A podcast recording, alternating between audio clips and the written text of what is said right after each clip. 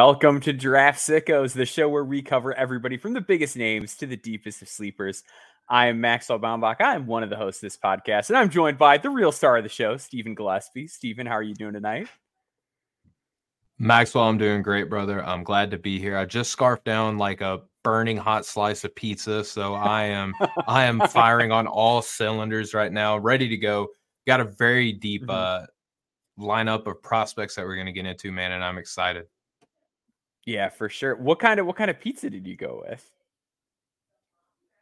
Well, I don't know if we want to do free advertisement, but I'm a big uh like works works pizza, you know, with the, yes, sir. all the yes, toppings, sir. all the meats, all the veggies. Yep.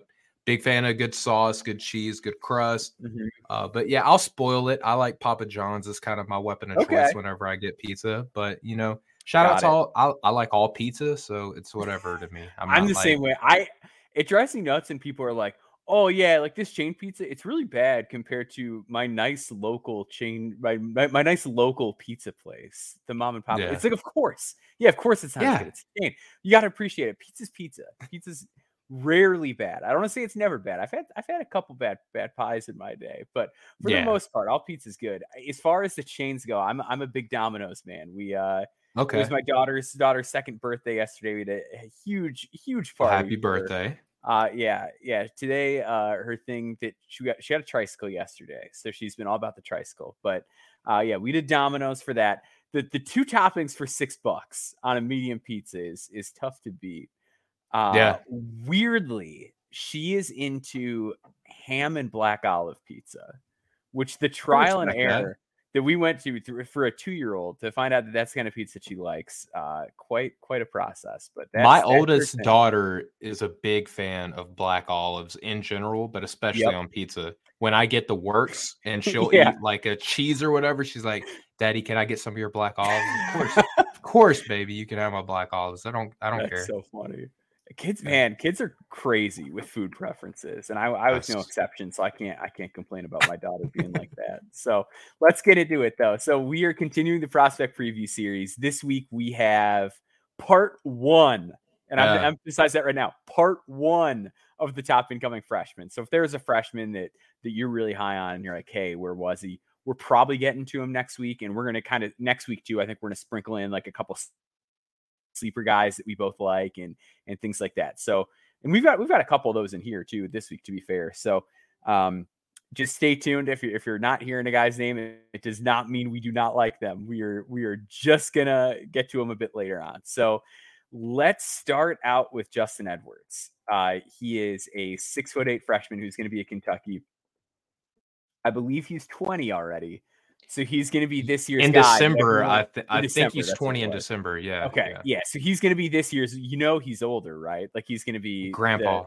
The, yep. Yeah, he's that guy in this year's class. But we both really like Justin Edwards, so I'm I'm going to let you kind of take the lead on him. Uh, but yeah, I'm I'm a fan. So let's. What are what are your thoughts on Justin Edwards coming into this year? Six eight, uh, Kentucky wing. I mean, besides from the fact that you know he's almost as old as I am in my early 30s, I mean, I, I, I like him a lot. He, you know, he's a he's a fun prospect. Uh, another lefty, probably the premier lefty shooter within this draft class. Uh, very beautiful shooting stroke. Uh, has a knack for finding openings within the defense. Maxwell, dangerous in transition. A very good athlete. I I'm kind of curious. Maybe we could talk a little bit about how you view the athleticism. I don't think that he's like a, a tier one, like top one percenter or anything like that, but definitely very good. Uh, sweet touch on the floaters. Uh, I think his handle is solid, very active on the glass, show some good cutting. Uh, not the most amount of bend with the basketball in his hand, but sufficient enough to get to his spots. Uh, can can get wild with the shot selection. I think, especially on drives and, and in traffic. I think that's where he's going to get into the the most amount of trouble. Uh, pretty good at staying with his man on the defensive side of the ball. Uh, settle kind of playing for behind a little bit and uh, relying on the reach versus sliding his feet. I think that's probably just going to be like a coaching thing. And then I think he'll be able to switch between through the two through fours.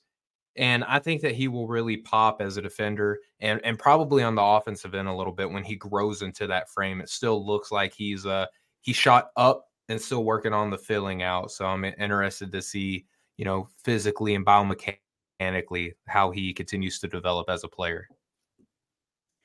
Yeah, I think I think you touched on a lot of the big stuff. I think for me, it really starts with just his ability to move at, at six foot eight. I uh, did a show with Adam Spinella about this, and it was so good that he got a job. Uh, no, I'm just kidding. yeah, congratulations, by yeah, the way, Coach Spins. Coach Spins. Yeah. That is, uh, it was not that they got him the job. It was uh, years years of hard work and a very strong resume. So congrats to Coach Spins. But one of the things we talked about in there is just how how fast and nimble and strong he is instinctually. Um, I think on defense, like some of the plays that he's able to make uh, is a ball tracker really stand out. Like he is so sharp with how quickly he'll see developments in another player's handle with like how they're putting it on the floor, yep. what direction they're going to go, where they're going to face. If a guy's going to like show their back to him real quick and try to turn around, like he knows what guys are going to do. And he's so fast with his hands that he's really able to get into players' handles a lot. And then he has that just straight line speed to kind of get mm-hmm. in the passing lanes, start the break, and become a real threat in transition. So he's just able to get to balls that a lot of guys can't can't get to. But I think especially at the point of attack, I think that's where he really stands out. More so covering smaller players. I'm I'm a little bit um holding back, I guess I would say, on him kind of sure. guarding up to the fourth the NBA. I, I think at the college level he'll 100% be able to do that. But um, I think in college it's going to take him a minute there. He was a guy that prior to this whole Alex Sarr being really great thing was like yeah. the number for sure number one guy on my board. Um, I'm gonna leave him there. I always like to, you know, say give me a reason. Um, mm-hmm. with Justin Edwards, I think the offense is really enticing, but it's not perfect. And that's the biggest thing with this class is if these guys were kind of more perfect and fully fleshed out, there would be a lot more excitement about the class. I think with Edwards, what really stands out is his shot making. Uh, so at yep. Imhotep last year, played a really. you're gonna hear my daughter a little bit. Let's see yeah. if she uh, she mentions earlier. She was saying she does not like Steve Martin. Was something she kept saying earlier because he's in a YouTube video. She likes she loves banjos. So she watches okay. this YouTube video where people are playing banjos and Steve Martin's in it. And as soon as Steve Martin comes up, she asks to turn it off. And we say, You don't like Steve Martin. And now she just says, Gotta get her to like watch Steve The Martin Jerk all the time. Yeah, The Jerk is a phenomenal movie. So hopefully, yes. hopefully that'll change her opinion. yep, there you go in the background. I Don't like there Steve Martin. Uh, so like Steve Martin. yeah, Kyle, turn the TikTok camera on. yeah. So, so yeah. So with back to the Justin Edwards offensive profile, he was a really good off the dribble scorer at Imhotep. Yeah. So he didn't take a ton, like the volume wasn't crazy. He took 17 pull up threes, but he made 35% of them. And then this is all per synergy, great partners, by the way. And then on his pull up juice, yes. he took 39 and he made 42.6% of them, which is a really strong number. And those kind of mid range and three point pull up scoring numbers were a big part of why I think uh, as a group we were kind of able to get collectively ahead of Brandon Miller coming into the year last yeah. year was just those those strong pull up shooting numbers. Um, got a big bit of a bag to get where he wants on the floor, some nice stop start. Um, but just really able to get up and shoot over guys in that part mm-hmm. of the mm-hmm. court. Uh, and that really stands out as his signature skill. Uh, he is able to finish above the rim. I think he is much more comfortable going off of two than off of one. Like yeah, in transition, sure. sometimes you'll see him go up off of one, but I think generally he he he can like lose a half second sometimes, which doesn't matter as much in high school. But when you get to the NBA and everyone's fast and everyone's long, yeah. taking that extra half second to gather uh, is going to be a bit of an issue. But because he can get off of one foot, I'm hoping that's something that we start to see him uh, lean into a little bit more. The touch at the rim isn't spectacular. Uh, the rim numbers in the half court maybe a little lower than where you'd like him to be. I think the attacking can also be a little bit upright uh, yeah. in the half court where like if he were a little more low to the ground and getting better angles just on his drive, I think he'd probably be a bit more efficient and get all the way to the rim a little bit more. Um, he also has that handle through contact issue that a lot of guys in this class seem to have, where yep. gets pumped up because he's upright, doesn't have that same level of power and balance in his stride. Uh, so that needs to come along a little bit better. I think his passing is okay. I think he's capable of it. He's yeah. not like crazy turnover prone. Um, but I do think that he needs to better anticipate help with every facet. Like whether it's, hey, this is where a guy is rotating. Hey, that guy can get into that passing lane, or hey, someone's going to come dig on you right now. Like those are the kind of things he has to be ready for. And he's not always looking for his teammates either. Gets a little too locked into his own uh, scoring attempt. So I do want to see him round out his attacking, round out the passing. But ultimately, zoom out. This is a player that I really like. This, guy who's six foot eight, who can really shoot it, can really defend, plays with a high motor, and has very strong instincts defensively. And those guys with those defensive instincts, I feel like I'm a little more likely to believe in them to pull out that kind of development on the offensive end as well. Um, so, I mean, if you're looking at a guy who's you know three and D with a mid-range shot making bag, it's a really nice starting point for for a player. And I think in a class like this, that's you know at least top five value coming into the year for me. So, uh, yeah, I, I'm a fan. Yeah, and you you touched on a lot of great things, Maxwell, as you typically do. Uh, I, am kind of curious though. I think that the the scoring is going to be what gets him. Uh, that's kind of be that's going to be kind of like his calling card, right? Um, mm-hmm. I don't know how you feel about him growing as a playmaker. Like, what do you think the the kind of margin is for someone who's just like score first to okay, I'm an offense in of myself because I'm a, a phenomenal scorer but then they can kind of open up the, the, their court vision a little bit over time. Like, say, I know this is going to be like the most extreme comparison that we can make here, but Jayson Tatum wasn't renowned for yeah. playmaking, but then mm-hmm. over time, growing into his strength, his body still was growing through from college to the NBA. Uh, you know, score first guy, I would say, like a total package score, eventually now can facilitate a lot. Do you think that there is a developmental pathway for Justin Edwards to be able to do something similar? I think he can. I think with a lot of these guys, there still has to be like a level of innate feel, which like I feel like he showed a, a solid level of feel in high school, and like I, I think. I, so I'm not like I don't say like I'm not a big high school film guy. I, I think it's really sure. important to watch high school film to understand like what a player is good at, what a player feels comfortable with. Uh, it gives you a better picture of their context in college. So if a guy um, you know, wasn't used in a particular role, but you know that they have these other strengths to their game, it can be, you know, really helpful. Or even a guy like AJ Griffin was a big case where like didn't get to do a ton on the ball at Duke, was super complimentary, but like just having that outstanding shooting track record coming into college, it's like, okay, well, maybe he didn't take a million shots, but we know that he's really efficient because he's always been incredibly yeah. efficient.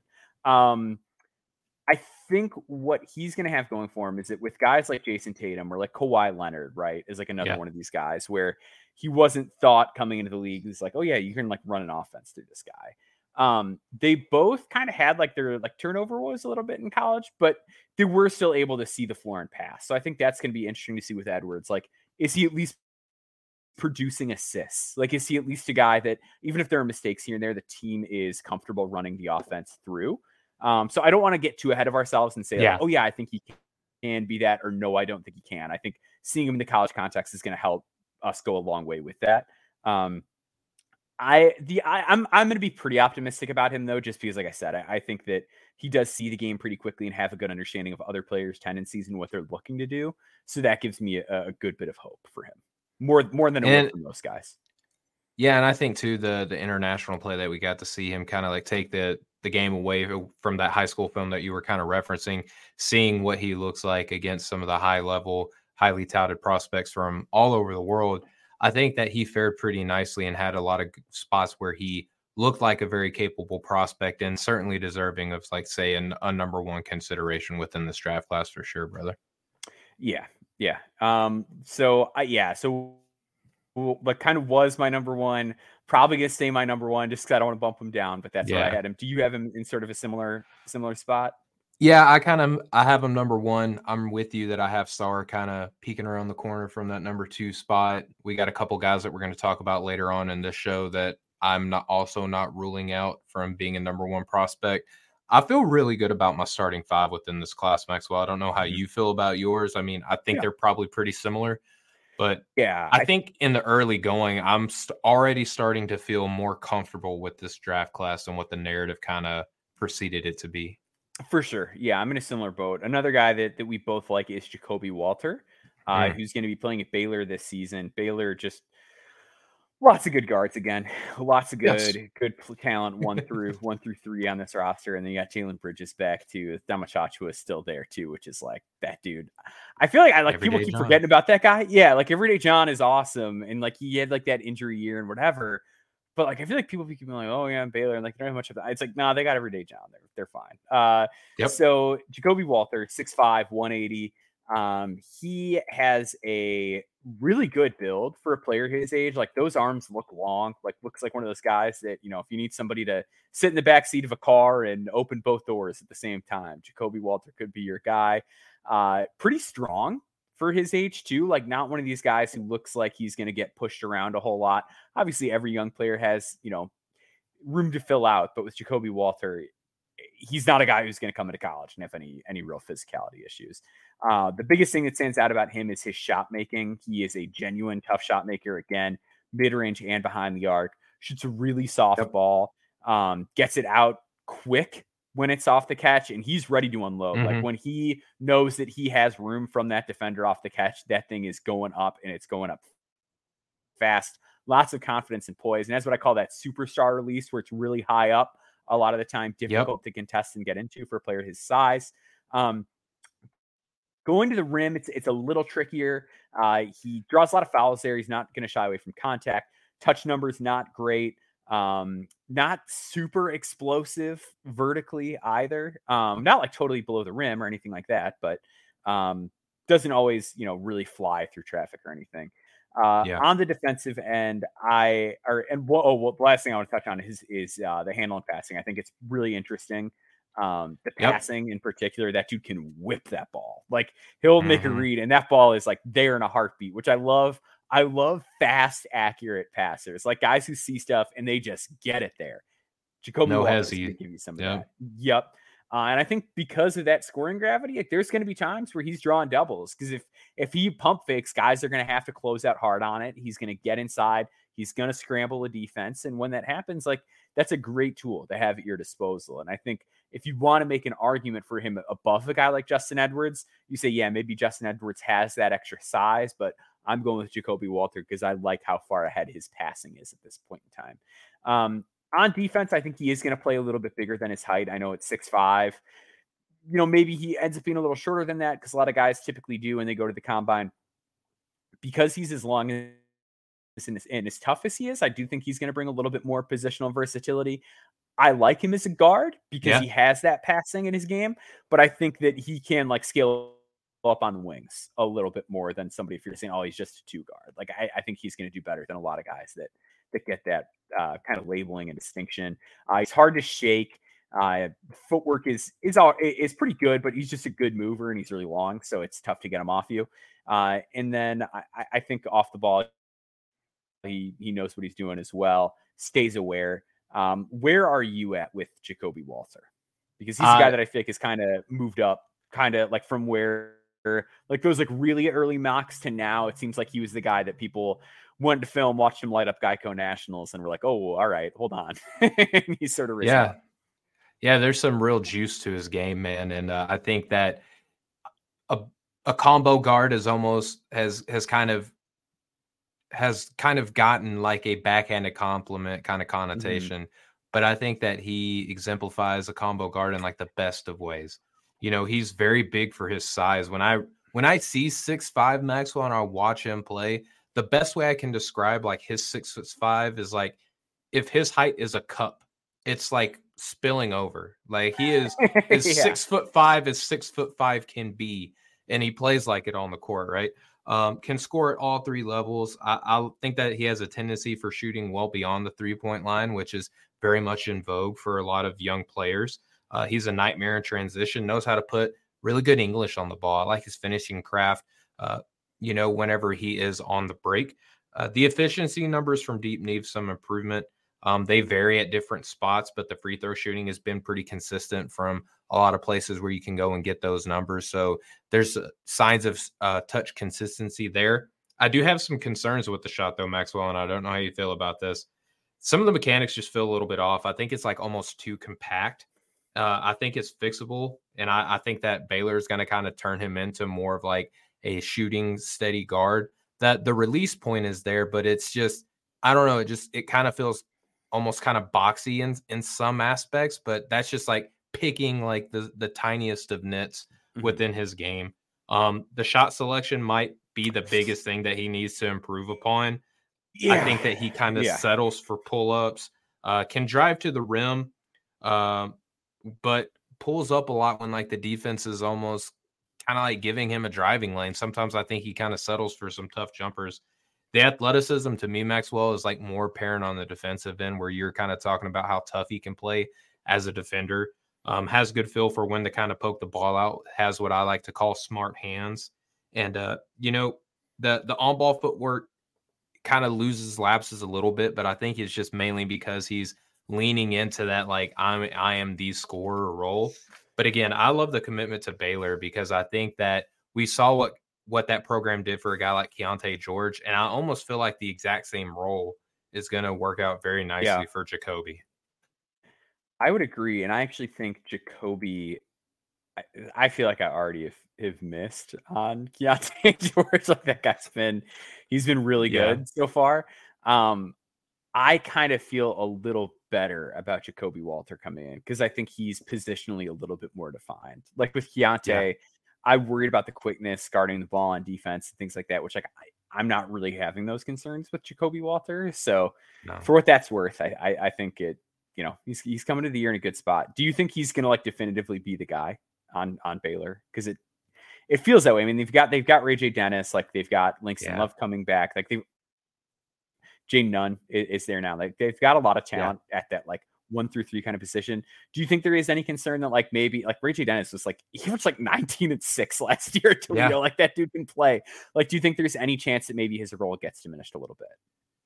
Because I'm kind of seeing him that, as the guy, but I don't think that Baylor has really ever featured like the guy. You know what I mean? It's like a very mm-hmm. egalitarian style of play. So, which again, I think is going to do wonders for Ja'Kobe because I think if any any scout that's worth their salt is going to say, "I'm not worried about the scoring at all." Like the efficiency is a little bit crazy, but he's a young kid and he knows how good he is, and maybe he gets bored with the ball. But like the complementary stuff, like how does a defense scale up? How does a connective tissue game kind of scale up along with that. I think that if you can look at Ja'Kobe grow in those areas at Baylor while still being like maybe grow in his efficiency, but still showing that he can get his shots up from all over the floor. I'm not necessarily worried about him being featured as the guy because we kind of know what he is as a scorer. What else does he have in his game? How does he complement and kind of uh, make the make his teammates better alongside of him. That's very important for a guard in today's NBA, and I think that that's what the commitment to Baylor kind of signals to me is that he's taking his draft stock and draft process very seriously. Because if he just wanted to be featured as a guy, there are still very good high level programs so where he could do so. But I think he's going about it the right way by going to Baylor. For sure. For sure. So let's get to Cody Williams next. Cody Williams is mm. a guy that um, we've talked about off the air quite a bit. I I I think he's kind of a guy that we might be a little bit lower than consensus on to a degree. Um, oh, I don't know. Oh, I I, I, think I think I am. So I'm a little lower on Cody okay. Williams. So you can you can I'll go first, and then you you talk him up, so we can kind of find middle ground because I, I think there's a chance he's awesome. Like I do, I want to be completely clear. I think there's a chance he could be awesome. But he, so here's the deal with Cody Williams. He's six foot eight. He's going to be a Colorado. First off, love that. Love guys going to a school that like isn't a like it's not a junkie school. You know what I mean? Like he's not going to uh you know crap state university or some school that is yeah. always awful. He's going he's going to to a school that is at least competitive from a basketball front. But that a place Corey always says Corey's always puts it best whenever he's like, yeah, when I'm watching UCLA beat up whoever the F state university. Yeah. Uh, that that's where Cody is not attending, whoever the mm-hmm. F State University. Yeah, so so he's going to Colorado. So to, you know he's gonna have Tristan da Silva to play off of, like KJ Simpson. Like there's there's real talent yep. on this team, but also an opening for a guy who comes in with with some real pedigree that, that could play right away. Um, at six foot eight, he is big, long, and he is poised. Uh, it's mm-hmm. almost like he's got like comes from a family where other people might have those similar traits, but uh, he's his hmm, own yeah. man and, and, he's a really talented player. So a lot of pace coming out of ball screens and very advanced vision for his size at six yep. foot eight. Very good at operating at different speeds, speeding up, slowing down, stop, start. Um, and he's another one of those guys too, where like he's not a live wire vertically, but I do think he gets up a little bit better than you might expect because he's almost playing slower than he's capable of. Yeah. In order to kind of get what he wants and manipulate things on the court. So it's like one of those things where it's like you don't want to say sneaky athletic. It's just like that's how he plays the game to win. Uh really good feel. And I think that when he does find somebody who's open, there is kind of like we mentioned Ja'Kobe Walter, that that sense of urgency to get a player mm-hmm. the ball when they do spring open.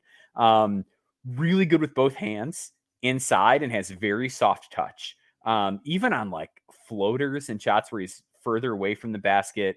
Uh, just preparing for this this morning, I was going through some of the the USA U19 footage and like almost like a little Leonard Millery on those shots where he he'll okay. be like 12 feet away, but he'll shoot a floater instead of a jump shot and it goes in. Like if it's just off the fingertips, like there's something to work with with uh, with Cody Williams. Um, my big concern is that I don't know how else he scores right now. Uh, mm-hmm. A lot of his baskets come in transition. Uh, the jump shot results have kind of been inconsistent over time. Not the most willing outside shooter. Doesn't have this really strong pull up track record uh, based on the data that's available to me. Um, so that that's kind of my hang up, and we'll circle back to that in a second. Defensively, sure. I like what he's doing. Good size, good ground coverage. Um, its point of attack does does pretty well against just about anybody. He is kind of on the thinner side uh, right now. But again, he's 18. He's going to fill out. Not too worried about yeah. it. He does move his feet really well. I feel like his feet are pretty good for a player his age as far as how he just slides. Uh, and again, off ball, the feel is there. Um, my concern is if is he like worthy of a one and done bet if he has shooting woes this year? And I want to put this mm. in this context. Like last year, the two kind of like bigger wings that had like shooting concerns that that went in the second round were Julian Phillips and Jordan Walsh are the two guys that I think of. I think with Julian Phillips, you're looking at like both of those guys had really good feel too, which is why I think yep. it's kind of like an interesting comparison. Julian Phillips had like really good assist numbers. Jordan Walsh was like basically like running the show when he was at Link. Mm-hmm. So both guys that that could operate with the ball in their hands, make good decisions. Uh, in Walsh's case, always a willing shooter, even if like the percentages weren't great. He wasn't a guy that was like super passive. Um, with Julian Phillips, the bet was, hey, he's like super, super athletic. So, so if he just fills out his frame and the shot goes a little bit, we're in business. With Jordan Walsh, you're looking at a guy who's coming into the league with like an NBA body and really great yep. NBA measurements, like seven two wingspan, really strong, uh, going to be able to guard like four positions, you know, pretty fast. So it's just like, hey, this is the guy where everything's there but the shot. With Cody Williams, he doesn't have Jordan Walsh's strength or physicality and he doesn't yeah. have Julian Phillips' athleticism. So if the shot isn't there, is this still like a one and done guy? Is this a multi-year guy? And there's nothing wrong with with him being a multi-year no. guy. I just think without the shot, the bet is a lot less interesting than some of the other wings we've seen in recent years. I want to preface this by saying that Cody Williams is like the type of player that I fall for quicker than others, right? Like I think that mm-hmm. we all kind of have that player type. Uh, we can all say like I just like really really good basketball players, but like there are different player types that lead up into really good basketball players. And being the the size that he is listed at six foot eight, having the handle that he does, being able to find the open man, having like a feel to the game that is very different from a lot of people. And again, we've talked about this before, Maxwell, but not every NBA player plays just like the other NBA players. Like they all have like their unique feel, right? And then you kind of get to your role players, and, and that's a whole nother conversation. But I think Cody Williams, he has such a unique feel for the game. You know, he can make he can make some really good passes. Um, has like a herky jerky motion. Um, loves to get to that euro dribble when attacking the paint. Uh, ha- can make live r- dribble reads and hit the opposite corner on drives, and I think that that is a uh, very unique skill set to have for someone as young as he is and has the frame that he does. Um, he's hilariously long. You know, nice soft touch around the hoop. The jumper, like you mentioned, uh, I have it in my notes as well, is going to be the biggest concern, but it has some some good components to it. I, I think the things that do need fixed are it's a bit of a line drive. The the arch isn't really there. And then mm-hmm. I think the base is a little narrow, right? So if he can kind of widen that base, uh, get a little bit more strength, I think that that will help fix a lot of the issues, right? So some minor tweaks to that shooting uh, motion, that shooting form, and I think the efficiency can improve a lot. And there goes his stock, right? Yeah, um, yeah. Really looks like he cares about defense. Um, I like that he uses his length really well. I'm not going to sit here and try to build him up to be some kind of like Jordan Walsh esque ball stopper or anything mm-hmm. like that. But I think within a team concept, he he plays pretty well, right? Uh, I think that he also is going to match up against Two's nice, really good closeout technique. Uh, kind of hard to shake. He's not going to get plowed through, and again has a solid off ball awareness. I I just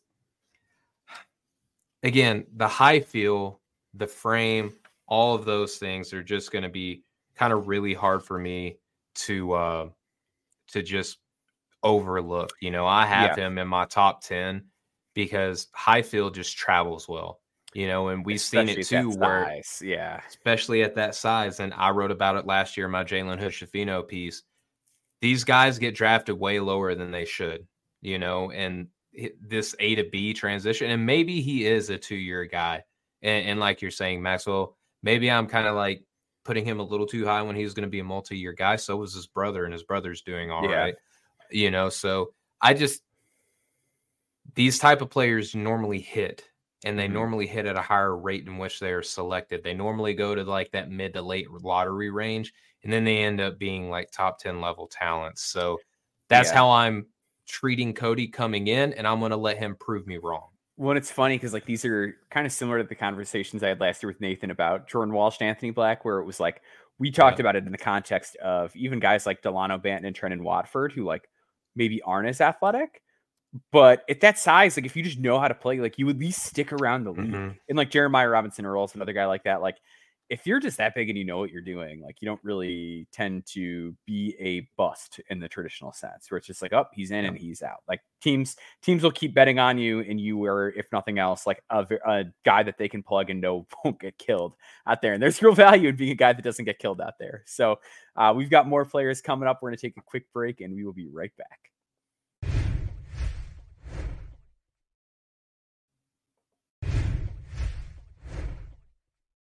All right, so let's get into Isaiah Collier. Isaiah Collier, I think, is one of the toughest projections for me. This is a guy that I feel like I move up and down. Anytime I'm trying to reorganize my board, I'm like, ah, I you know, I'm not 100 percent sure what I'm doing with this guy yet. Uh, he is uh, listed at 6'4", uh, 200 yep. pounds, so he does look stocky in a good way for a guard, which I think is really important in this day and age. He's going to be at USC. Uh, we can talk about that roster fit in a little bit too. Uh, but he's going to yep. come with like positional size for a modern point guard, like on the smaller side of the scale in this age where like everyone's six five. Like he's going to come in, you know, reasonably sized with a good amount of heft on him. Like he's not going to come with league and just get bullied and pushed around, which is big. Um, yeah, like how he attacks the basket, maneuvers and protects the ball well. Has that wiggle and slither, like just kind of weaves right through the lane at times. Yeah. Uh, he can be really fast when he sees that that path uh, to the basket. I like his craft and angles at the rim, and I like that he gets to the rim a lot too. Um, yep. On the outside, he's able to shoot it from NBA range, either you know off a off a pull up or off the catch. I think he really believes in his his shot, and I think he's going to provide a little bit more advanced spacing than some other guards because of that. This is not a guy who's going to be you know toes on the line uh, when it's a catch and shoot situation. He knows he can go a little bit behind and, and still send it home. Um, I also think it gives him that really important, like just on off versatility, where like if he's playing next to a bigger playmaker, I think he's going to be totally fine in that context. Uh, as a passer, I think there is some really good creativity there. I think some of the dump offs that he delivers are like really well disguised. Uh, I can find some really interesting angles to loop the ball to guys when he gets around the basket. Uh, some of the deliveries will be just a little bit unconventional, where it's not you know the craziest yep. thing you've ever seen, but it's a little bit more advanced than like I saw the guy and I passed him the ball. Uh, like like what he does there. Um, off the ball at defense, I think he keys in pretty well, which is a, a thing I like to see, especially for modern guard. I think if you are going to be one of these undersized guards, the defensive threshold is going to be pretty high. Uh, so he's going to do that. He's going to fight at the point of attack. He's not going to be a plow through target. My biggest concern with him is that I think he gets a little out of control at times. He can play a little bit too sped up. The handle will get away from him. Some of his passes get a little crazy. It feels like I would like if he changed speeds a little bit more because sometimes he just goes at top speed, and when he does that, he's yep. a little bit more prone to make mistakes. Um, and I, there were times where I just felt like I wish he was a little bit more dominant, like he felt a little too deferential for me in some of the games that I watched of him. Uh, but yeah, I, I think he's going to come in, you know, top ten for me. Uh, kind of where in that pecking order can can kind of vary day to day. Um, but I, I do think he's going to have a good long NBA career. Uh, this is this is a good comment uh, from Dirty Dancer. The six five listing on Collier gaslighting. that's, yep. that's that's good. Uh, yeah, I don't think he's six five, but I th- I think the USC fit could go a couple ways. I think with a guy like Kobe Johnson, who we who I, I like a lot at the very least, a guy like Boogie Ellis, who was tremendous last year, had had his best college season by far. Uh, Bronny James is in the mix. Like his role might get eaten into a little bit, but I think at the same time it could be a really nice developmental opportunity to not yeah. have to take on all that load, learn from a veteran point guard, and kind of ease in. But where, where are you at with Isaiah Collier?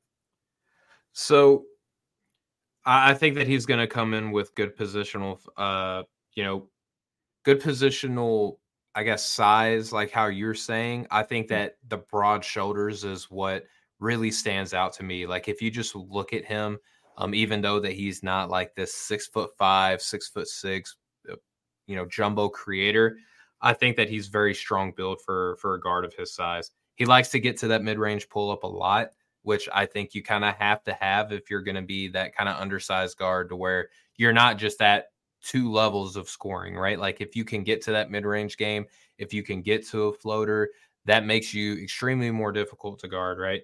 Has a nice um, kind of change of pace, I think, sometimes with the ball. Maxwell, I know that that was one thing that you kind of noted that he plays at top speed a lot. But in the games that where he did kind of show some change of pace, I think it really shakes the defense up a lot. but again, like you're saying, like he is a blur when he is in transition. Not afraid to get into the lane and can shoot against some, you know, some really heavy contests. Nice vertical game too. So if we're looking at the strength, the quickness, some verticality for what we would call like a traditionally sized guard. Uh, I'm worried that he has a lack of an offhand game. Then I don't know if you kind of notice that as well. Yeah. Which can can plague some some players in the NBA as we've seen. Mm-hmm. Playing fast sometimes gets him into tough shot attempts, just like you mentioned, can lead him to some very predictable angles. I don't know how many charges I saw that he took as a foul because he just he very, very much so telegraphed where he wanted to go and how he wanted to get there. And a smart defender is going to be able to, you know, take advantage of that. It also caused him to be a little bit loose with the ball and with his passes gets his shot altered and blocked more frequently than I would like to in some of the games that I saw as well. Although he does see the court well, right? So I don't know how you feel about these really fast guards who can play breakneck pace sometimes and how many of their errors are going to be like, hey, why don't we just kind of rein it in a little bit? And mm-hmm. boom, here is where you make that acceleration to really make the defense pay. Um, he has got the capability to do a lot but I kind of worry about that wild nature of his game. I don't have him top 10, and I know that a lot of places do. Uh, he, I have him 23rd on my board, right? And I know that that's a very like not popular preseason opinion of him coming in. I, I like some other guards that we're going to talk about a little bit more because I think that they have more feel uh, than they do just like these physical gifts that Collier has, which I think is making him more enticing because he is undersized. So there's a lot of things kind of playing into my evaluation of him. Maybe I'm becoming more and more sour on guards of his size, but that's just kind of where I'm at on him, man. I think that he's very good. And I think that this class overall is also a lot better than what other people are making. So me putting him 23rd isn't like, I don't think that you're going to make it or anything like that. He just has more things in, in his way to being drafted very high and also succeeding in the NBA. So I'm kind of letting him work his way up my board a little bit. That's interesting because yeah, I think the thing that like I I keep settling into with him is I I do believe that I I think he'll be like better half of the starting point guards in the NBA. Like, I don't think he's gonna make an all star or anything like that. But then I have to ask myself, like, okay, that's based on like who the point guards in the league are now. Yeah. So with like these positional shifts and things that we're talking about, like, is he that in five years? Is he that in 10 years? And that's where it becomes a value Yeah. proposition. And that's why I think I think you're not crazy for for having that opinion. I think there are probably Yeah. people that have similar concerns in important places in basketball. So I don't think you're alone uh, Yeah. on that front. But I, I like him quite a bit, though. I, I I just really value the things that he brings, especially as a as a shooter, and I do think he can be real. Then, so I'm I'm pretty optimistic. Another guy I'm really optimistic about is the next player on our board, Scotty Middleton. Are you are Yes. you feeling the, Are you part of the Middleton movement as well? Yeah, I, I think that we are both subscribers of the Middleton movement. I think that a lot of us at No Ceilings really like Scotty Middleton. And Mhm. if you go and look up any mock draft uh, for the 2024 class, and not everybody is in sicko mode yet, Maxwell, where they're causing, you know, they're rigorously updating their boards before the college season starts. But yeah, I, I like Scotty a lot, man. Yeah, I, I think I think he's got some advocates. I like I, I know Vecenie had him mocked. I know Ricky O'Donnell had him like he does that mock draft the day after Yeah. every year, and he had Middleton there. That made me feel good because he's he's had some good calls on those the last couple of years with those sleeper freshmen. So love to see that. Um, with Scotty Middleton, he's six foot six. He's going to be at Ohio State next year. The biggest thing for me coming into the year is like you just want to talk three and D. I I think Middleton's like resume is up there with any of the freshmen in this Yep. class. Outstanding shooting track record. Like this is the guy who played at Mhm. Sunrise against the best high school competition in the country and shot like over 40% from three every year. Uh 46.8% on unguarded three-point shots last season. Like he is as knockdown of a knockdown guy that you can It's ridiculous. Uh yeah, real deal shooter. I think he's got a bit of a shot making bag too. Like if you watch Yeah. the grassroots film, he can get to his spots in the mid range and like there were some of the games I watched where like they weren't going in, but it's like I kind of like the process. I like how he's getting to these spots. I like how he can shoot overhand in his face. Um and I, I think that he he also just off the ball in general can can move into his shot a little bit more. Like he's not one of these guys that needs to be stood still, completely parked where he is. Um, and he didn't get a lot of pick and roll reps because, like we mentioned, he was he was at Sunrise. He was alongside Modest Bazelis. Uh, Mhm. So when you're alongside Modest Bazelis, you don't get to just have the ball all the time at the high school Nope. level. Uh, but it would only make up like 13% of his possessions. He did really well on those. Like I, I think he Mhm. knows how to get buckets at other spots on the court other than just being a three point shooter. I think as a passer, like it's fine. Like there's nothing to write home about. There's no glaring flaws. Uh, at least to me, I, I like he, he has his his moments and he, he can at least skip it and make the extra pass. Not a selfish guy. Um, I like the defense a lot. I, I think he's really active. He was always getting the toughest assignment. His motor's really hard. There's a lot of energy. Really deals with directional change as well. Um, so he just has that like fluidity, agility, and toughness that I think is going to go a long way. And and because he was getting the toughest matchups, I don't think he always looked outstanding, but I think he's really Yeah. capable on that end. Um, I so here here's my kind of two prong, I guess, like concerns is somebody who's Okay. going to the year. Spoiler alert: with Scotty Middleton in the top ten on their board. I think the first concern With is yeah. What so what is the role going to look like at Ohio State? Because I think here's here's like just quick overview of Ohio State. Bruce Thornton's coming back. He is an outstanding college point guard. He is going to have the ball in his hands a lot. And I think for anybody considering Ohio State the next few years, like just going to be something to consider. You've got a really steady point guard there who shot like 40% from three, can set other people up, and is built like a bowling ball. So, so he's going to get the ball a lot. Like that will not change. Do we think Roddy Gayle takes a step forward? Jamison Battle transferred over from Minnesota. He was like a 17 point per game scorer before. Does he get back Mhm. on the horse after he dealt with a lot of injuries last year? Zed Key is back. Does Felix Okpara take some sort of sort of leap beyond being a play finisher? Dale Bonner's in the picture. At Baylor, I always thought he had a lot more juice than he got to show. Yeah. So there's a lot of talent. There's a lot of bodies on this roster. Um, is he, you know, going to get that time?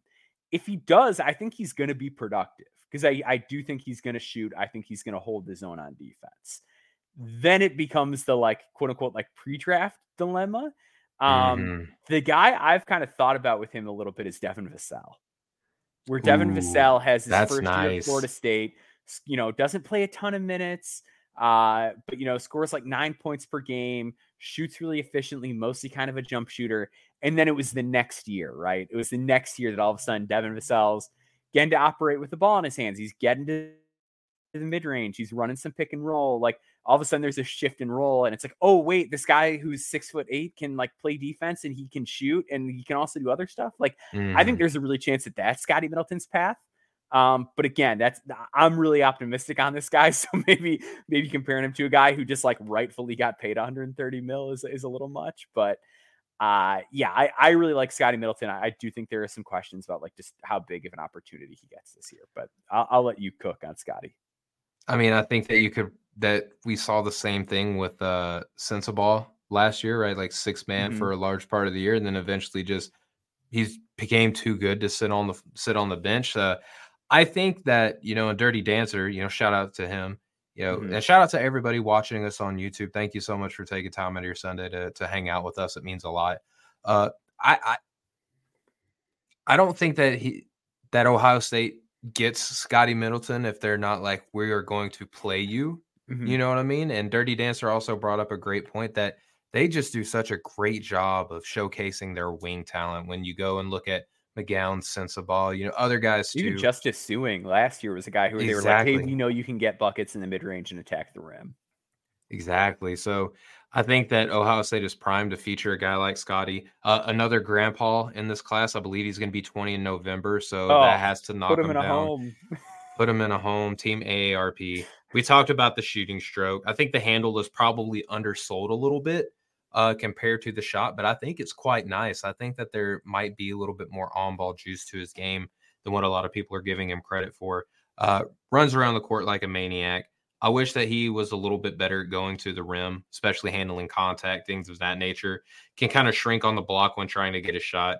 His passing, Maxwell, does worry me a little bit. I think that he has to kind of keep it simple. I think that he sees things. It's just getting it there is a little bit more difficult. I think that the defense is solid, not great screen navigation needs to be cleaned up. Has times where he just like absolutely dies on them. So uh, as someone else who has Scotty in the top 10, I'll be I'll be a little bit one to point that the screen navigation just flat out has me worried. I think that the, his quickness does show up more on the defensive side of the ball, which if I had to pick one, that's where I would want it. I think that he can stick in, in front of some ones that he's defended well on drives, has the length to cover one through three. Uh, the the switching uh, can can be a little bit messy. Hands his man off without tagging the next guy a lot in some of the film that I've seen, and it has a tendency to kind of play from behind. So overall, I think he's a very talented scorer with areas to improve. Maxwell, why I have him so highly ranked is that he's got like the NBA entry level skill set that you want from a player of his position. If he just shows improvements in those areas at all, like you're talking about easily a top 10 prospect and I think that Ohio State is going to do great for him. Yeah, yeah, I I really like this uh this setup. If if he gets the time, like my concern is still just like they've yeah. got so much talent that yeah, there is a, a, possibility that he could get squeezed if things aren't aren't cooking for him right away. Um, yep. next on the list, another kind of guy that feels like a lot of people on our crew are higher on. It's it's Omaha Biliew, uh, who's going to mm-hmm. be at mm-hmm. Iowa State. Um, first off, I like the fit at, at, Iowa State a lot for him. Yes. Uh, this is a team that's kind of overachieved every year. They have a lot of guard talent. Like they had, t- yes, they got they Lipsey do. back from last year. You get Curtis Jones in from Buffalo. You get Keshon Gilbert in. Like my guy. There are, a, yeah. So Omaha Biliew at six foot nine. Uh, what's he listed weight wise? Two fifteen, but he plays like he's two fifty in a good way. Like he's, he's huge. He's all over the place, man. Uh, he's going to have a lot of setup guys. And I think Omaha mm-hmm. right now is best served being a play finisher. So I think having yes. all these guys who can kind of set him up, ideal, ideal setting for Omaha Biliew. Um, was talking uh, to to a friend in the draft space recently, uh, Tyler Wilson at Prospecting NBA. Um, okay, I've just been kind of hitting up people that that I don't talk to as much about basketball. I'm just saying, hey, like, who are the guys in this class that that you like a lot, and the guys that you think stink? which is, you know, a pretty harsh way of phrasing it. But uh, he kind of threw the question back at me, and, and Biliew was the guy that I brought up.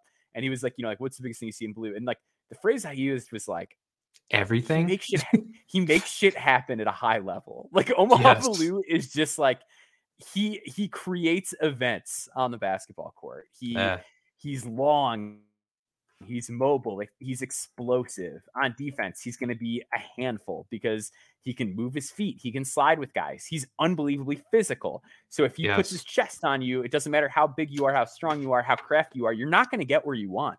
Um, he's going to have a really high work rate.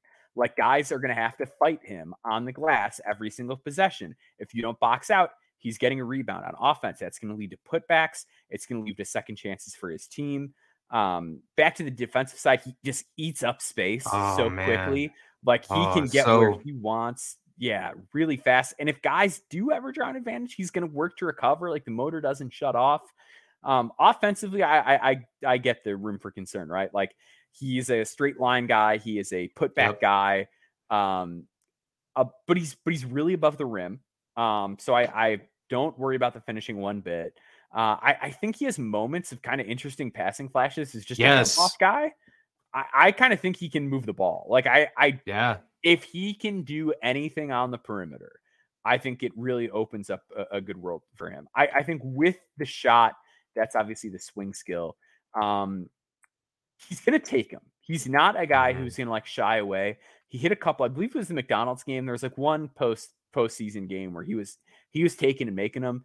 My big yeah. concern with the jumper is that it's it's kind of messy. Like yes, the release point at the top is good. Like I like how it mm-hmm. ends, but it has a very low starting point and it's always a deep dip. Like he is taking that thing down to his knees every single time, and then the energy transfer is very legs then arms. It is very I'm yep. jumping, I'm finishing the shooting motion. So uh, I'd like to see it be a little bit more just consistent up his body, and it's a bit of a, a left to right ball path. But I've watched a lot of Omaha Biliew because I just keep finding excuses Same. to do it because I, I love watching him. So let's let's get your take on Omaha. I could talk like we just do a podcast on Omaha. Like this dude is yeah. Excuse my language. This dude is basketball porn for me. Like I am I cannot I he is so everyone at No Ceilings knows that I was a big Tari Eason advocate. Yeah. Love Tari Eason a lot. And I was talking to resident uh, No Ceiling shot doctor the other day, uh, Corey Tulaba. Mm-hmm. You probably seen him if you've friended the show.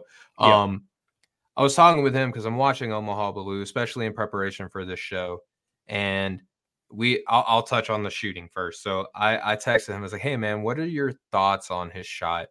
And we're talking, and I said to him that the load up on the shot is a little bit long. There seems to be multiple stages to the jumper where he's thinking about each step. It's catch, mm-hmm. line up, jump, release. It needs to be streamlined. Like you said, Maxwell, the top of the release point is beautiful. And I think that the touch indicators are there as well. But Corey was like, you know, he's, I think he's thinking about a shot too much right now, trying to get it to where it needs to be.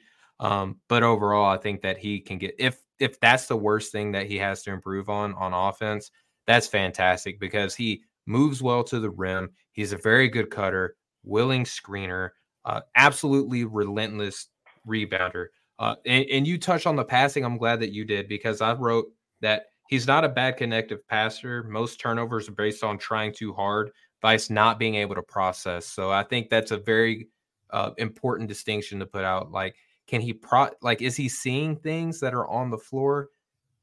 That's great. Like, that's 1st mm-hmm. step. Now, how can we get it there? That's where I think he needs to. And again, most of these passes are going to come with a ball in his hand instead of like a live dribble thing, which is fine. You don't need him to be, you know, uh, any like uh, Ja Morant out there, for example. Uh, burst and strength really pop on defense, capable of switching between power forwards and wings. Uh, closing speed is so much fun, as is the recovery. Stays on his line when drivers get physical, so he kind of almost welcomes contact. Uh, can gamble a little bit, but you know who else gambled on defense in college and turned out to be really good? Uh, Maxwell, Tari Eason. Tari yeah. J- Jaden McDaniels, another yeah, one out of yeah. Washington. So, I, again, I, I love him, man. Like, love the closeout technique, love the contesting on the side of the shot as opposed to getting right in front and giving giving the shooter landing space is so important in today's NBA. So he has like the appropriate closeout technique to where he's up in your stuff, but fouling on a jumper, I think, is going to be something that he just does not do maneuvers around screens yep. really well, so long as he's not gambling on trying to poke out the ball. Has a potential, Maxwell, I think, to be the best perimeter slash post defender in this class, and that is saying a lot. So I I'm mm-hmm. high on him, man. Definitely top ten talent. I can watch him play basketball all day long.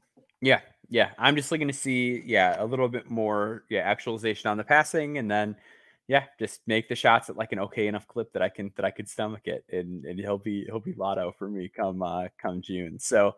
Uh, we're going to take one more break. We've got four guys, a couple of kind of sleepery guys in here too. Uh, so we'll go a little bit quicker on those guys, but but not, nevertheless, yeah. we got some big names still on the other side of the break here. So stick with us.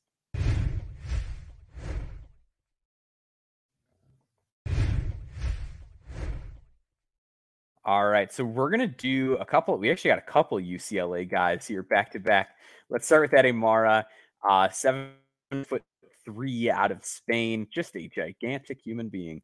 Um, yep, I I'm pretty high on him. Uh, I feel like relative to consensus. Uh, by the way, Rowan Kent, new to the No Ceilings team, phenomenal piece on him. No NBA.com. Absolutely.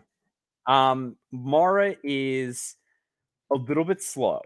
I don't think he is the worst mover in the world on defense. No. That that is my biggest concern, especially because it sounds like UCLA. I heard Mick Cronin on Jon Rothstein's podcast wants to play him and Adem Bona together. Um, mm-hmm. which could like I don't worry about Bona. I'm not worried about Bona guarding at State. all.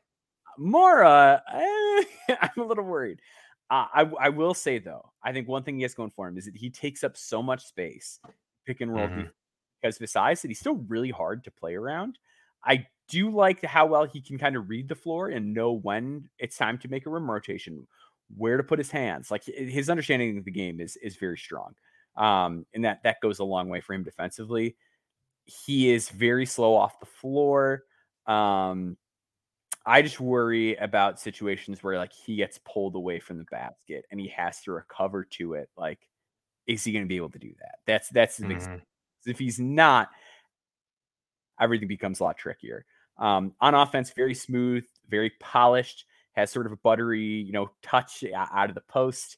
Um, mm. Pass makes him extremely interesting. Sees the floor well. Can really facilitate out of the high post, out of the block. Um, I think adding a jump shot and taking more threes is going to go a long way. He's he's shown an ability to do it here and there, but he needs to do what guys other other bigs in this class like Izan Almansa, um, yeah. Alex Sarr, like they took that leap. They said, "Hey, I'm this is just going to be a thing I do all the time now." We need to kind of see that from Mara. Um, because, Clingan's working on it too. Yes, yeah. yeah, Clingan's doing the same thing on those overseas tour. Uh, the, the overseas tour that UConn took, he was shooting threes. So, um, I think it would not only add to his passing, but I just think the more offensive value he can pump into his game, there's always going to be some something left on the table defensively because of how slow he is. Um, I, I think that would be really important for him to to show a little bit more of that. But very interesting player. I think where he shakes out defensively is going to determine a lot. How do you feel about Mara? Because I, I kind of still have him a cusp of the lottery because I, I really buy the skill and just massive size. Because if if he's going to pass like that at that height, that's really important. Yeah, that's that's where I fell in love with him initially. Then upon my film rewatch, I just I think more concerns pop out the more that I watch him. And mm-hmm. uh I'm I'm not gonna I'm not gonna put where I have him on my board out in public yet because I think I might like have overcorrected. But let's just say he went from top ten to kind of like teetering around the end of the first round now. Mm-hmm. So I think it's important, right, that if you are going to be an offensive big, let's just say that the defense is gonna be what it's gonna be. It's just maybe at average at best, like at the top, at his top version of himself. Let's just say that the defense is at NBA average at best. Is the passing really that good? I don't know. I, I think that he sees the floor very well, but is like the the passing ball placement, uh, looking his teammates open, uh, kind of versatility, that that quick that quicker agility pass that some of these other guys like an Alperen Sengun and Nikola Jokic, Domantas Sabonis, you know, um, Daniel Theis in, in some aspects, you know, pretty good passer for a big man in the NBA, right? So is he going to be able to do that? Is the offense going to be able to offset the defense? Right. Uh, he's obviously, like you said, Maxwell, a huge human being. Uh, I think that he does move pretty well for his size. That's something that I put. Not only is the touch buttery, but I think that he can finish with either hand. Um, yep. Good footwork, has a good sense of knowing when to dive to the rim or pop out after a screen, which is huge. I wish that he was a little bit more uh, impactful uh, you know, on the actual screen portion of it itself. Um, I worry about how he's going to handle more strength um, as he continues to play uh, some of the larger opponents. Like even in college, the the number of big men that you're going to come across is is smaller, right? And then not only the number, but the quality of them are smaller too. So how are you going to kind of defend up against some of these higher end levels of defenders?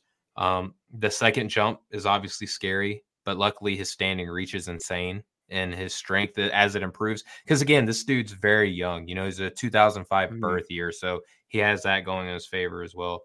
I think that he's exclusively going to be a drop big, which I think uh, Coach Cronin is already kind of hinting to with uh, the playing him and Bona at the same time. I'm just I'm worried about him. I have a lot of things that I'm mm-hmm. concerned about. Uh, I I think that putting him in my top ten was falling in love with like kind of the offensive flashes a little bit. Um, putting him at the back end of my first round is now like okay. I acknowledge that there's some intriguing offensive skill sets that you have. How are you gonna? How mobile are you gonna be? at you know at the NCAA level, you know, against this more Amer- Americanized style of uh, basketball, and then what are you going to look like defensively? Like, because if you're a revolving door as a five in the NBA, the number of schemes that you are going to be able to go and play into drastically lower. So that's kind of where I'm at with the day. Awesome. So another UCLA player, I did the pronunciation guide on this one because I was like, I want to yeah. make sure I get this right.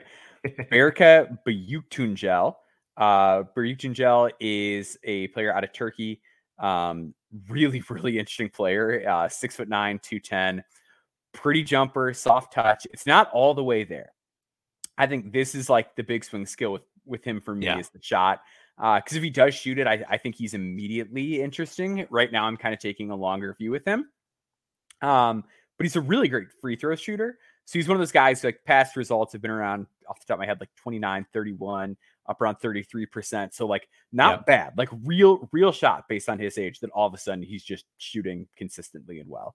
Um, very you see like there's been like the Jaime Jaquez comps and you see a little bit of it yeah. in terms of the creation where like a little bit better of a passer than you would expect him to be maybe based on how the numbers look has a little bit of herky jerkiness uses his body and his footwork to get separation and get to his spots pretty well uh, one of those guys who's not going to blow you away athletically but like it just doesn't seem to be an issue in international competition. A lot of times he's still getting where he needs to go on the floor.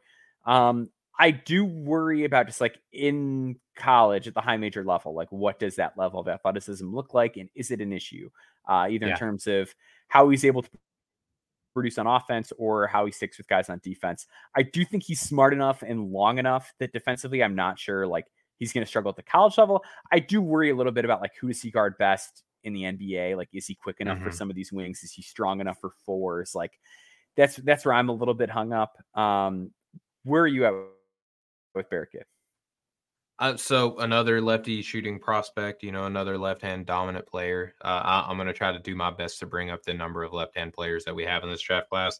I think he's a mm-hmm. good athlete. I think that he knows how to use his body well too. Uh, probably more sneaky athletic because he is, you know, uh, you know, pale European prospect, but I think that he, I mean, he looks super mobile on the court, especially compared to the competition. And hmm. he's been featured a lot in Turkey, in, in, Turkey, right? Like not only just in European play, but in the FIBA tournaments as yep. well. Like this guy has hmm. consistently been a performer, right? So this is this guy might be familiar to a lot of you who pay attention to FIBA because yeah, he's consistently 18, 19s, like mm all of all of them, right? Um, plays with a ton of swag too. Like when this guy has it going, he's a lot of fun to watch. I love that he has a knack for cutting to the rim. His closing speed is pretty fun at um at, at times, right? I think that he's a pretty good ball handler um for like a, a power forward or a wing. The shot is pretty solid. The arc is a little bit of a line drive.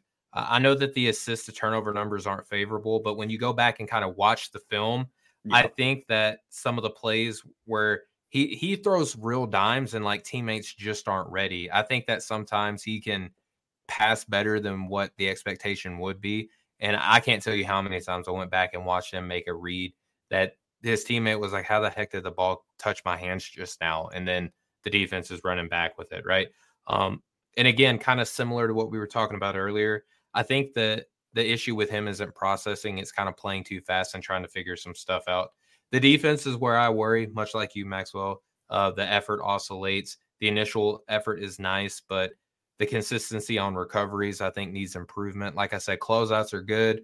When he gets beat, it's kind of like, okay, I'll try better next time.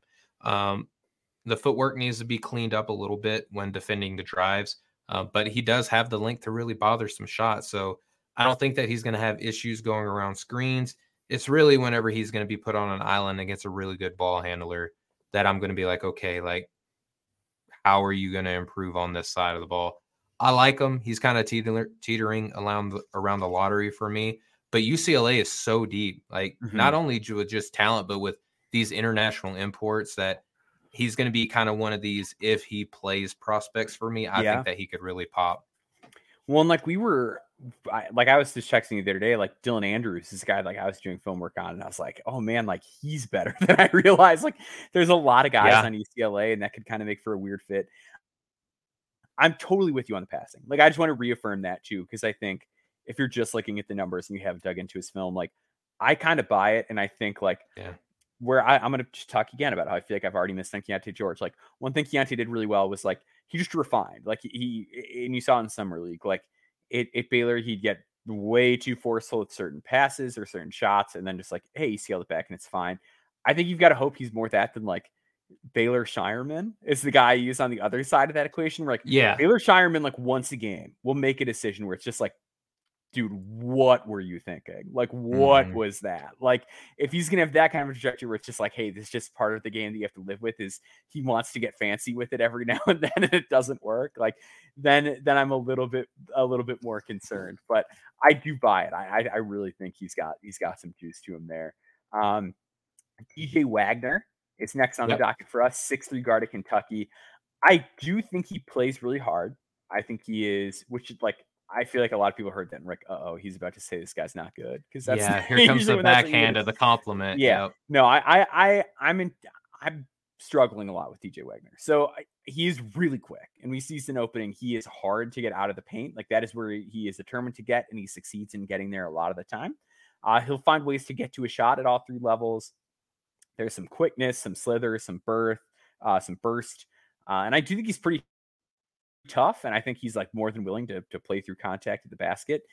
The jumper is confusing to me. So mm. coming into the year, this is a guy that like a lot of the places, and I'm trying to pull up these numbers. He has been like sub 30 percent from three yep. in a lot of contexts. So um, and he's also like 175 pounds. So name the name the NBA guards that are, that are under 180 pounds that shoot that's 30 percent from three. So, like that's that's a real uh, cause for concern. But I will say there are times where he's very exciting as a shot maker, and like he'll like pull up with it from deep, or like he'll hit really impressive shots where I'm just like, wait, then why why are the numbers what they are?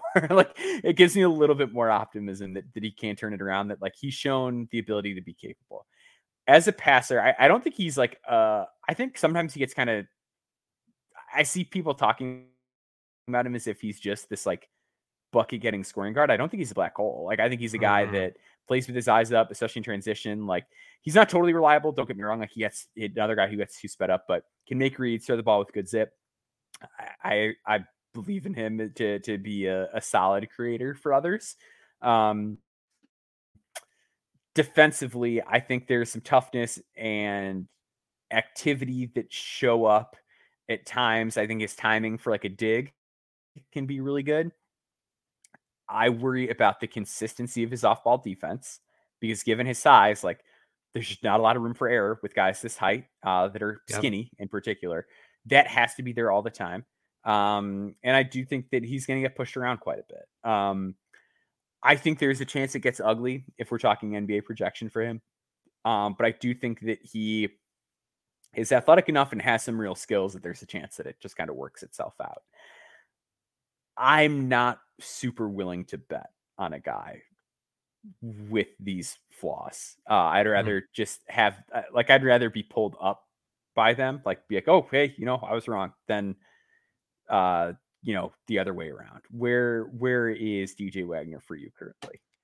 This is funny because I was lower on Collier, and now you're lower on Wagner. Okay. I I I'm a Wagner over Collier guy, and I know that Okay. the soundbite and the aggregation uh, at this point of the podcast could come back to nip me in the butt. Uh, but that's just kind of where I'm at right now, man. I, Mhm. I love the confidence on the pull up shot. I think he's a very good ball handler, like very, Mhm. very good. Has a number of you know hezzies, kind of hostage dribble, very good manipulator with the ball in his hand. I think that he's got a very nice float game.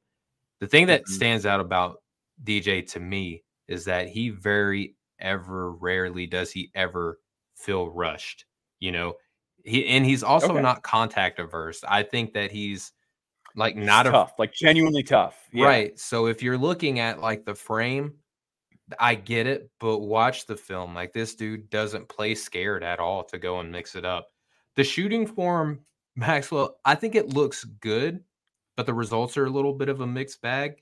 To me, that we're when we're talking about the frame, I think that the only concern that I have with like the slender build of him right now is just like the base of him because I think if you go and look at his misses, they're typically short. And I kind of Mhm. wonder if that's like a strength thing. So if he can put on like some good functional strength, I think that's going to help out the rest of his game. Uh, he doesn't have an over reliance uh, of the floater, or I'm sorry, he does have an over reliance of the floater to get his shot up.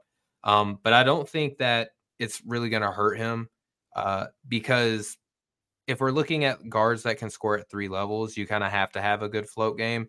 I'm not worried about the pull up mid range elbow game like a Collier has with him because I think that the touch is going to improve over time. The rebounding rate also, Maxwell, not super encouraging. So if you're looking to kind of like ding him, and I know he's a guard, but Maxwell, you and I both know that when we kind of look at our models for like what makes a draftable player, an accessible NBA player, like even guards have good rebounding rates. They So- do. Yeah. That's like a big thing that people don't often know. Like I think a lot of people overlook rebounding just too much in general, but like if Yeah. nothing else, it's a very strong indicator of of who sticks in the NBA and who doesn't. Yeah, like there's not very many examples of even kind of like middling NBA players that weren't good rebounders like before they got drafted, right? Um, I think he shows good signs of help in deny defense. Uh, when he screens, it kind of feels like he is done on that defensive possession. It's like, okay, again, I'm gonna just try again next time. I think I'm gonna have this. He's gonna kind of have the same concerns that most other guards do um, when being drafted, which again is like I'm higher on him, but he's kind of like in that late teens to me. So I'm not sitting here proclaiming him that I have him like within my top 10 or in my lottery. I'm just trying to play it really safe with guards, man. Like, especially these kind of like six, four and under level guards. I'm just, I'm very sober when it comes to analyzing them. I'm terrified, man, because like I Mhm. loved Kennedy Chandler. I loved Jean Montero. I, you know, I loved a number of these kind of like undersized guards because of their vision and their ability to to pass the ball. And some of them were even really good point of attack defenders and shooters. But man, it's like it's super hard to hit in the NBA at that size. So like Scoot Henderson, if if people are ready to say, "Oh, well, look at Scoot, he's doing great Mhm. in preseason," that dude is a freak of nature God, he's a physically. tank. He's a tank. Like he's so Yeah, hard to move.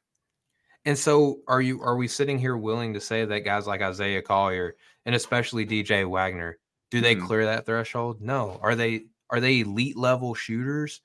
I don't. I don't think so. So, like, you have to be like elite at that size to make it in the NBA at these skill sets. And I just want those guys to prove to me that at the college level that they're going to be elite, let alone in the NBA. For sure. I, I think that's completely fair and level headed. And I think that's the way that people kind of should be looking at guards going forward. It's just like understanding that the challenge in that point guard is now what people thought backup bigs were three years ago, where people people acted like, oh yeah, you can just like go get one. Like you can just go get one, like whenever. And it's like that's your point People guard. still It's like talk about most bigs people- that way.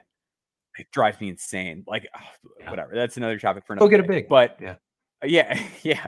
Uh, there's a lot of teams that that I have a rooting interest in that have struggled mightily due to their inability to secure a reliable backup big man in the last couple of years. But I think with point guards, it's just Yeah. especially true just because of the world and the fact that there are a lot more people six four and under than six four and above. like there are just a lot of good guards that have a really hard time sticking in the NBA and that are talented all over the world of basketball that NBA teams can go and acquire at any time. Um, let's end with a bigger guard on that note. Yeah. The guy that has been a late riser uh, well, a late riser for for both of us, but a guy who mm-hmm. um, started the year pretty high, uh, pretty high on boards. I mean, obviously we're super early in the draft cycle, but was a guy that I had a little bit more skepticism toward initially. Um, that has mm-hmm. sort of started to win me over the more that I'm being in the film and the more that's kind of coming out. Uh, Stephon Castle uh, at UConn, six six two fifteen. So coming in uh, with with that size you, you like to see from a guard. Uh, Castle is someone who I watched in person at an Under Armour event uh, during his final AAU season. Um, he is very interesting, especially in terms of just how he gets to his spots on the court. He likes to kind of use pace and manipulation and uh, footwork to get where he wants. He's very smooth. He's not a guy mm-hmm. that's like real jittery up, step back, step forward. I'm I'm a blur. Like it's it's very controlled. Um, and that control kind of extends into his finishing where he's really good at contorting and converting amongst the trees he's a really savvy interior passer. I think that he can make multiple reads, but I think where I feel most comfortable with him as a passer is like when he gets deep in the paint, uh, finding ways to wrap it around, get it to the big man, dump it off. Uh, the shot is weird, and it's probably like the biggest just confusion area for me. So I'm generally willing to buy the shot on on most younger players, but he is a guy where like he'll make a lot of pull up threes and then miss a lot of pull up twos and like the numbers off the catch aren't great and it's eh, the sample size isn't great because he played at Newton, which is like a, a good basketball high school, but it's not one of these Montverdes where it's like, oh yeah, Synergy just has like all 35 of their games yeah. uh, right there. So it is a little bit tricky of a projection because it, it's just kind of hard to know where the shot is going to settle. So he was 36% in Under Armour on on catch and shoot threes, which if he's that, like I, that's that's where he needs to be. Um, I do worry just because the pull up is a little bit dicey. That if guys aren't respecting him, a lot of people are talking about him in the mold of Andre Jackson because that's kind of the role that mm. he's assuming. Andre was so fast that like he yes. really get where he wanted. And even though it seems like we're playing way, way off of him and it really diminished what you do in the half court, that's a real problem. But with Castle, I don't know that he's like so fast that he's going to just eat up that ground and still get where he wants. Um, with the shot, um, yeah, I, I, think as long as he shows off ball value, he's going to be okay. Uh, sometimes on the shot, he drifts to the left, and sometimes the ball comes out a little bit flat. Those are just the two kind of easy observations that are there if he keeps yeah. his man off honest on offense, that's all he needs to be. Defensively, I think I'm maybe a little bit lower than him. Uh, effort and consistency need to be there all the time, especially if the shot is going to be shaky at all.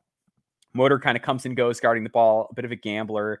Uh, but I, I, think he's competent guarding the ball. And I think if he's on ones and twos, he's going to be fine. So I'm not like dreading it. I just don't think, again, this Andre Jackson thing comes up a lot. And I think like there's just real seismic differences. But I think Castle is so much steadier and more reliable. Yeah. And I feel quite a bit better about him. And I think the shot's further along too. So Castle is going to be a top 10 guy for me. Um, the reports out of UConn, the work he did on their overseas tour where he led the team in scoring. Uh, there's just a lot to like. And he's kind of in that, that Lonzo Ball, that Anthony Black mold of these big guards that, that really mm-hmm. know how mm-hmm. to play. Uh, where are you at with, uh, with Castle? Top five right now, man. Like, uh, really like him a lot. Uh, one of the only few prospects, Maxwell, you touched on it earlier, that I felt compelled to just like significantly vault up my board uh, on the film rewatch with him. Mm-hmm. I don't know what my issue was. like. I kind of want to go back in time. You know, if you've been watching Loki too, I wish I could, you know, just kind of, you know, time time slip a little bit and go back there and kick my mm. former self in the you know what's. But uh, you know, I love his intersection of uh, size and ball skill, man. Uh, great stride mm-hmm. as he goes to the rim very mature approach to how he attacks, when to pass, and when to shoot. You know, uh, feels like he just kind of floats out there. You know, that there isn't a load time to his leaping or his acceleration. It's very graceful, very elegant.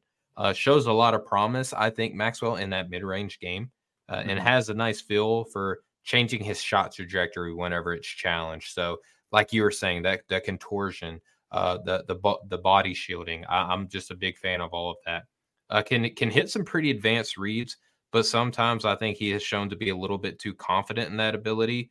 Uh, he can hit the corner man uh, in the shooting pocket, which is a very important skill for like these jumbo guards, you know, driving to the rim, whipping it out to the corner man, mm-hmm. right wherever he needs to get the shot off. That's huge. He's good at the dump off when driving, uh, finds the opposite side when driving, and and has a real knack for looking his man open. So I get that these Andre Jackson comparisons are pretty apt in a lot of different ways, but it's just it's smooth versus just explosive at, with how it was with Jackson. Uh, on defense, I like the the footwork, man. I think that he's got solid closeouts. I think the size looks like it will help him be a more versatile defender at the college level. I wish he. The, my big thing is like his hands get kind of heavy on defense a lot, where he just isn't like trying to present himself big, you know. Like, and I think that will help mm-hmm. him out a lot. My question is, Maxwell, if you don't have any, do you have anything else with uh, Castle that you want to kind of put out there? No, I think the last thing I want to hit on is like, I, he's another like plays with pace guy who I don't think is slow. Like I, I, I think that he just does such a good job of freezing when he changes speeds. Like he's just one of those guys where yeah. I, I don't know what it is. Like guys will just come to a halt in the middle of a dribble yeah. sequence with the decel, and like everyone off the ball will just like freeze up and just like stand up, and guys get open off of it. I'm like, no, you got to just keep. You got to keep moving. Yeah. like you don't come to a halt when the guy dribbling comes to a halt. So yeah, I think Castle is really interesting. I think yeah, like there are those key differences there. And I think that the shot being so much further along at the same age compared to Andre Jackson is, is a big one. But yeah, so what was because you brought this up? Like, wh- what is yeah. the uh, the kind of closing topic we wanna wanna end on? Yeah, I just want to ask you. So we talked a lot about these guys. I want to kind of get where you are today. Like, how would mm-hmm. you rank these prospects to kind of close out the show? Yeah, so I'm gonna go Edwards, Walter, mm. Castle, mm. uh, Collier. I don't I don't know if I like that one, but we're we're going we're going live. We're doing it live. You're married to it. Uh, yep. Yep. Uh, Scotty Middleton, Omaha Biliew, Ademara, Cody Williams, Berke. I think that's all of them. Okay, so I'm gonna go Justin. I gotta go Ja'Kobe.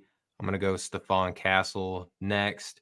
Uh, I'm gonna go Scotty Middleton, Omaha Biliew, Cody Williams. I'm gonna go DJ Wagner, Isaiah mm-hmm. Collier, Berke Büyüktüncel, and then closing out with Aday Mara. Okay. I would I forgot Wagner. I would slot Wagner right behind Cody Williams. It's probably probably where I would end up with him. So okay, fair. Yeah, that was that was a fun group, and we got more. We got more. So come back next week. We're going to cover more of the top freshmen uh, in the 2024 draft class. But before we sign off, Stephen, what have you got in the works this week at No Ceilings? Yeah, so this week I'm last year for uh, those who who read no ceilings last year at noceilingsnba.com it's 100% free you should go check it out. Um, i opened up the season with two kind of like uh, think pieces right where i started with my player types and then i did you know the shiny new toy piece where i kind of really broke down like how many freshman prospects get drafted and in any given year and then what is like the projection from other draft outlets and who are some freshmen that i like I'm kind of doing the same thing this upcoming Tuesday, where I'm going to be going freshman, but I'm also going to be breaking down other player types, right? So, um, guards, wings, forwards, bigs, international, OTE, and G League Ignite as well. So, I think that um, that's going to be an interesting way to kind of like center ourselves, uh, reset kind of our expectations a little bit on who we like where and just kind of see how the season progresses from that point on, man. And then um, yeah. I got a couple player interviews lined up, mm-hmm. which I uh, won't kind of spill the names yet, but some some pretty interesting ones. So They're excited good. about that. How They're about good. you? How about you, brother? Yeah, yeah. So by the time this is up, uh, we'll have out um my written piece on noceilingsnba.com, a full scouting report on Milos Uzan. Uh, I also did a video interview with Milos Uzan, and the podcast with Milos Uzan will also be up. So Milos Uzan Day on October 16th at noceilingsnba.com. So go check that out. He is a guy that I don't want to, you know, spoil too much if you haven't listened or watched yet, but I am a very big fan, very, mm. very big fan of how he sets up his plays, how he makes plays. And I, he's coming into the earth a first round grade from me. Um, it was a guy I liked a lot. And then I just did the film dive and I was like, I gotta got to do something with this guy. So also in my first round. Mm-hmm. Also yeah. in my first round, really good shooter too, like the jumper. Yeah, yeah, and, and he took more as the year went on, so I'm I'm really optimistic about that. But that'll be out as well. So keep an eye out for that. Uh, make sure you're subscribed on all platforms, NoCeilingsNBA.com. Last week, we announced Rowan Kent added to the team. Ignacio Risido yeah. added to the team. Big name in international basketball yeah. now it, with NoCeilingsNBA.com. We've got more announcements to come. So make sure you are plugged in on our YouTube channel, our podcast feed, and our Substack. So join us on all facets. Uh, and until then, next time, sickos, thank you for joining us. We will see you later. Much love, y'all.